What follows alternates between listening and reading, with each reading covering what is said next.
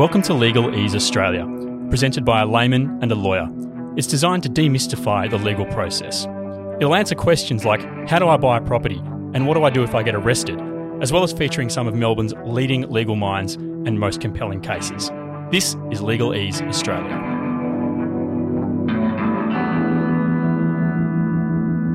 Welcome to the fourth episode of Legal Ease Australia podcast. My name's Tom Andronis. I'm the layman uh, in this half of the conversation, and I'll be the one asking the pretty basic questions of our legal guests. Joining me, however, is Mr. John Mellier. He's the lawyer in the conversation. He's principal at Mellier Lawyers. He's a barrister and a solicitor and a member of the Law Institute of Victoria. Hello, Tom. G'day, John. How are you going? Very good, thank you, Tom. That's very good. The idea of this podcast is to sort of demystify some of the language and the processes and, and so on that go on around the legal process uh, by asking and answering some pretty basic questions that maybe lay people uh, might be asking and thinking about. Um, today's topic is prenuptial agreements and binding financial agreements, which is obviously a uh, sensitive topic. Uh, what are some of the things that you think or are hoping we'll cover here? Well, we're hoping to cover and give people a better understanding of what a prenuptial agreement and a binding financial agreement are what's required to prepare a binding one, and what happens in the event that someone challenges a prenup or a binding financial agreement. Right. So it's a pretty specialised area of the law, I imagine. So joining us on the line to help enlighten us a little bit is Paul Hannan, who's a family law barrister and mediator at the Victorian Bar. Paul, thank you for joining us.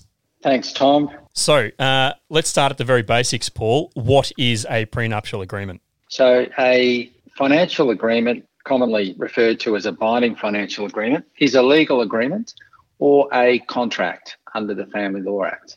So, commonly in the community, you hear people refer to a prenuptial agreement or prenups. Uh, but what the Family Law Act provides in broad summary is that agreements can be entered into before a marriage, during the marriage, uh, and after divorce. And these agreements also apply now to de facto relationships. And similarly, you can have a binding financial agreement entered into by uh, a couple prior to them enter, entering into a de facto relationship, during a uh, de facto relationship, and after the breakdown of a de facto relationship. So, binding financial agreements, agreements, contracts then can be entered into by married couples in those circumstances and de facto couples in those circumstances. I guess the, the main point, Tom and John, is that in the community, perhaps the most well known description is prenups. But I guess the point is that there's actually three areas where these agreements are applicable. So it's before relationship, during relationship up to divorce, and after the breakdown of a relationship. So before, during, and after uh, a relationship, Correct. you can enter into a contract which sets out what? What are the sorts of things that are okay. included in these sorts of agreements? Okay, well that, that that's a good question. I think John, being a fellow practitioner, you would agree. Certainly, my experience as a family law barrister for 22 years, uh, the riskiest, if I could put it that way, the riskiest of those categories is what's commonly referred to as the prenuptial agreement or the agreement prior to the relationship, because often what you find, Tom, is that in certain cases where a request is made to enter into such an agreement prior to marriage, there are cases where there can be pressure brought from one party to another party. Uh, and, and often you may have a power imbalance between the uh, the parties. So in, in our experience, I'm sure John's had similar experience, of those categories, I would say that the riskiest one would be the prenuptial agreements. In answer to your question, John, about the main types of things that are included in an agreement, uh, agreements can cover property settlement, spousal maintenance. So it's important uh, that the agreements deal with the ownership and entitlement of each of the parties to assets. It's important in our experience that the agreement deals with how income and resources are going to be dealt with, that the agreement sets out what timeframes certain transactions should happen, such as transfers of property, signing of documents, and discharges of mortgage. John and I also find that it's important that agreements clearly provide how assets will be valued and provide a mechanism for that in terms of assets and liabilities, for example, capital gains tax, and how certain property of the parties will be dealt with in terms of who will retain a home, uh, how proceeds of sale will be divided and the like. And if the agreement is to deal with the maintenance of a party, how that will be uh, provided and uh, mechanisms for it to be varied.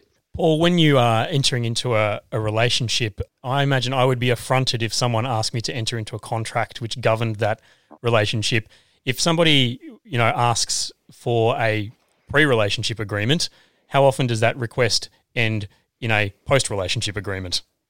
Well, you, have hit the nail on the head. It, it can, it can it can be quite confronting for one uh, to be asked to enter into an agreement because uh, self-evidently, people entering into a long-term relationship, be it intended marriage or committed de facto relationship, it can be quite off-putting to the other party to receive a request to enter into a financial agreement. So it's horses for courses. Uh, we give advice.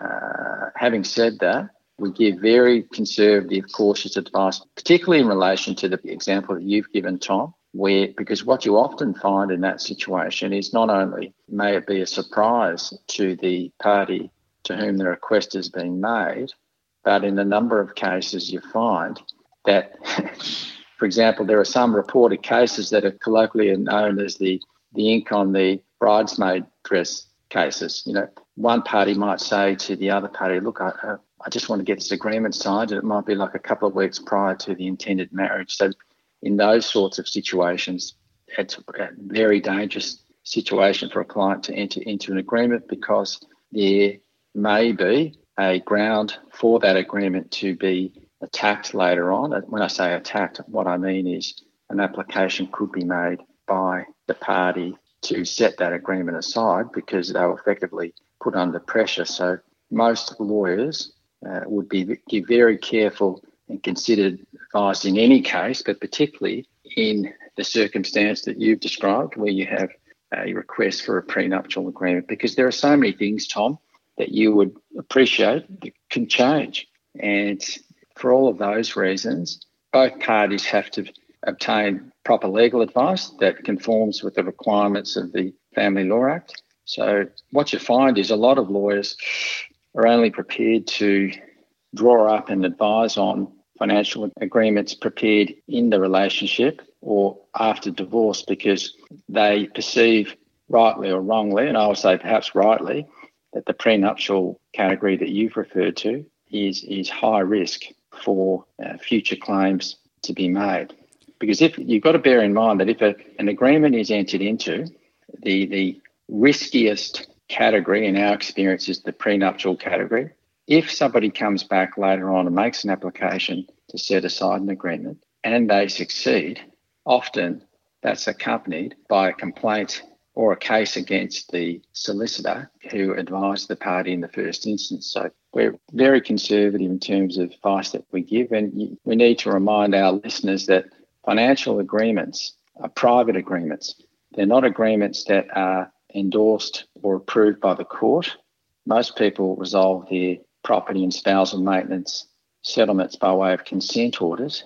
Uh, financial agreements are useful in a number of cases. For example, John and I find that where you might have a later life relationship where adults have uh, built up their own assets and they may have adult children, that might be an example of a pre relationship or prenuptial agreement that has some merit as they're trying to define what assets they've come into. Yeah, you certainly hit the nail on the head regarding prenuptials. I've had a number of matters over the last 18 years I've been in practice where, in most cases, the bride to be is taken unaware by the prenuptial agreement and the asset protection. And nine times out of 10, they either break up or they don't get married. I've had clients that have called off weddings. It, it does happen. And, and from a practitioner's point of view, it's something we don't like doing because it's open to a lot of risk and That's it's right. certainly there's been in the last 12 months or more there's been a lot of litigation against practitioners who've prepared them. So that's a good question. How binding are these agreements and how easily can they be challenged? Paul? That is a good question. And John's exactly right because just as I was listening to John then, I was just looking at the recent cases published in the Family Law website, and there's just numerous cases where people have challenged agreements. So, in answer to your question, Tom, the requirements of a financial agreements under the Family Law Act are the following. Firstly, the agreement must be in writing. Secondly, the agreement must specify what category of agreement it is, i.e., is it a, a before marriage agreement, a during marriage agreement, or a post divorce agreement, and the same with de facto couples. Thirdly, the agreement must be signed by all of the parties. That sounds self-evident, but uh, that's that's the law. Fourthly, uh, it must be between parties who are contemplating enter into a marriage with each other. Parties to a marriage can include one or more other people, uh, and and similarly with a de facto relationship. Fifthly, it must deal with the property, financial resources, and or spousal maintenance of the parties. And importantly, before the agreement was signed, independent legal advice uh, must be provided by a legal practitioner to each of the parties about the effect of the agreement and the advantages and disadvantages. So that means Further, that that individual number one has their lawyer, individual number two has their correct. lawyer, and then a third lawyer has to provide independent advice. Is that correct? No, no, no. Sorry, you're right on the first two points. The parties must have their own lawyer. Uh, they must get advice on the effect of the agreement and the advantages and disadvantages, and they must be provided with a signed statement by each of their lawyers stating that such advice was provided, and they must provide a copy of that statement to the party or legal practitioner for the other party. Now, and Tom, your question goes to how binding are they and uh, areas of challenge. This is a common fact where a party may seek to either seek a declaration from the court that the agreement is not binding and or it should be set aside because the requirements of legal advice that I've just gone through haven't been set out. Why this is important with financial agreements is unlike consent orders, if John and I are opposed today, Tom, in a case, I'm acting for the wife, John's acting for the husband. If we strike a deal in a case and it's a 60 40 division of assets, and we present those orders to a judge and we explain to the judge the background to the settlement, and the judge, he or she, is satisfied that the settlement is just and equitable, then the orders are made, and that's the end of it. But you've got to remember, people out there need to know that with a financial agreement, it's not approved by a judge, it's not shown to a judge. This is a private agreement. So the Family Law Act provides these requirements that we've just gone through, and the advice requirements are fairly stringent, and it's a high level of advice that has to be provided. So it, this will sound surprising to listeners, but for example, in that same situation I just gave, if John is acting for the wife and I'm acting for the husband, and if I give very poor level advice to my client, and we're talking about a financial agreement, uh, my client later on might go to a new lawyer and say, look, Paul Smith, he only just spent 30 seconds with me, signed off on it. So you have this strange situation where the other spouse is sort of joined at the hip in terms of enforceability uh, as to the adequacy of the advice that's been given. So a lot of lawyers will take the view that these agreements are risky and won't touch them. I tend to take a more middle approach. I think they can be fit for purpose. Uh, another another way John and I have found is very useful. For example, just prior to this, I just settled a case, uh, and we're going to do that by way of consent orders in the family law courts. But we're going to have a we're going to have a separate agreement, a financial agreement that's going to essentially provide that the husband and wife will agree to finalise spousal maintenance claims against each other. So we often find that in the court system, people can reach agreement on property with consent orders and can have a an agreement, Tom, that simply says it extinguishes future claims for spousal maintenance against the other. And what spousal maintenance means is uh, a situation where a spouse has to pay a weekly amount to the other spouse. Most people want to tie that up. So we find, lawyers like John and I, that's a very practical way of uh, an added feature to a settlement. And Paul, so, just by way of example to reinforce what you're saying, I did have a matter where I acted for the husband and drew a prenup or binding financial agreement about 10, 10 years ago. And the wife saw a colleague of mine 10 years ago and had the certificate of advice signed off on both documents. Uh, about a year ago, they decided to split their ways, and the husband had significant assets. She issued proceedings in the Federal Circuit Court claiming that one, she never saw the solicitor, she saw me. Yep. Two, she never witnessed the binding financial agreement. And three, the solicitor didn't sign it.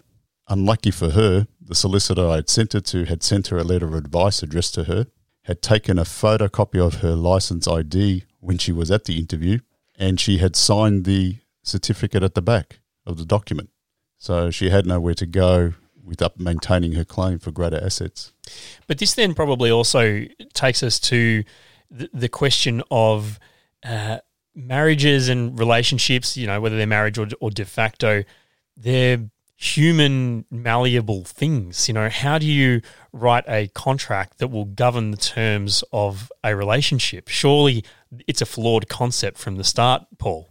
Well, that's right. And that is a very common view and a, a very common reason why a lot of lawyers, I think rightly, are very hesitant, if not opposed to the first category, if I can call it that, because so many things can change. Some lawyers and clients try to deal with that by providing formulas for the division of assets and percentages, depending on how many children are born and the like. But in my view, you've just identified a common risk and challenge to pre relationship, pre marriage agreements.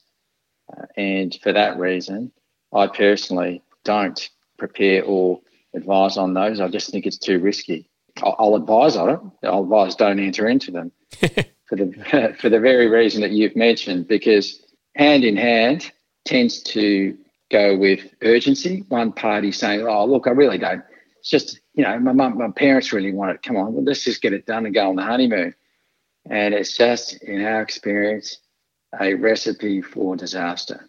Paul, have you ever had a client come to you or a prospective client saying, I want a prenup, and you've said, listen, mate, I suggest you go away and uh, talk to your wife and sort this out yourselves rather than writing it down as a legal binding agreement? Yeah, I have. Because often, particularly in the uh, situation you just mentioned, you've got an asset, or if not a power imbalance, you've got an asset imbalance because the party wanting the agreement obviously is normally in the, in position of having stronger financial position. And I often say, I mean, every case is different, obviously, but obviously I often say to clients, look, there's a, there's another way to a you've got to consider the effect of this request on your prospective spouse. B, if what you're trying to do is achieve protection for your assets, so be it. But here are the problems in my experience that often accompany prenuptial agreements or pre de facto agreements. Maybe a better way to deal with another option is to let's assume once again John's for the wife in this pretend fact situation I'm for the husband. Let's say the husband's got four properties worth total of three million, and the wife's got nothing. I might say to my client, look, these are your risk issues if you push the agreement. Here, here is a list of 10 cases similar to yours where they've, they've been set aside. Why don't we suggest that we get your assets valued so at least there's some evidence of what you came in with at the start. So that's another practical way to deal with that situation. But doesn't I know I'm playing absolute devil's advocate here, but doesn't entering into a contract to govern your relationship kind of doom it from the start? You know, you're already thinking that uh, well, there's a risk that this relationship doesn't last, and I'm going to end up, you know, with less money than I went in with. Isn't that, isn't it, isn't it just a recipe for disaster? You know, John, don't wouldn't you just say to that person, well, why don't you go have a look at good look at your relationship first? I often do. I often right. say, I can't help you. You need to go and see someone else because the conflict in the power position is just too great, and there's already an issue with the relationship before you begin. Yeah, exactly right. Oh, sounds like a, a fraught area of the law, and uh, I hope we've uh, we've um, added some clarity. I think the takeaway points, John, that I took from this uh, this conversation were that you can enter into these sort of financial binding agreements before, during, and after a relationship. Uh, you can use them to govern things like property, other assets, income, and you can also spell out timeframes within them. It goes without saying almost, but they must be in writing. Uh, but at the same time, it's a private agreement. It's not being signed off by a judge, and therefore it's open to being challenged. So, this is my subjective opinion, but it sounds to me like it's something you should never touch. It, it is, and, and Paul, what do you, what do you think? I certainly uh, concur to the extent of the the prenuptials are very risky. Uh, in terms of post separation agreements, what I say to my clients and solicitors is the more one sided it is, the less comfortable I am in the advice I give a client in the event that there is a challenge. So, what I say to clients and solicitors in the post breakdown of a marriage or de facto relationship, I say, as far as possible, comply with your disclosure as if you're in court. Make full disclosure, disclose all the assets and liabilities, income, and financial resources and as far as possible, consistent with my instructions, set out an agreement that is likely to fall within a range of what a judge would order if we were in court. Because if parties follow that sort of conservative advice, then if the agreement is subject to challenge, then you've obviously built in uh, certain protections. Whereas if you contrast that with a very one sided agreement, then in my view, and I think I speak for John as well, uh, then they that can be open to open to challenge. So the last takeaway point there is comply with the terms of the agreement once you've signed it. That's right. um, That's right. Paul Hannan, uh, family law barrister and mediator at the Victorian Bar. Thank you very much for joining us and for sharing some of your insights. Thanks, Tom. Thanks, John. Um, that brings us to the end of another episode of the Legal Ease Australia podcast. Thank you to you, John, for taking part. Thank you, Tom, and thank you to the Content Engine for all their marvellous help. No worries. That's John Millier there, the principal at Millier Lawyers. Of course, our disclaimer that this is general advice only, and if you require specific advice or assistance, you should contact a legal practitioner. Thank you for joining us uh, for Legal Ease Australia. We hope you learned something, and we look forward to talking to you again soon.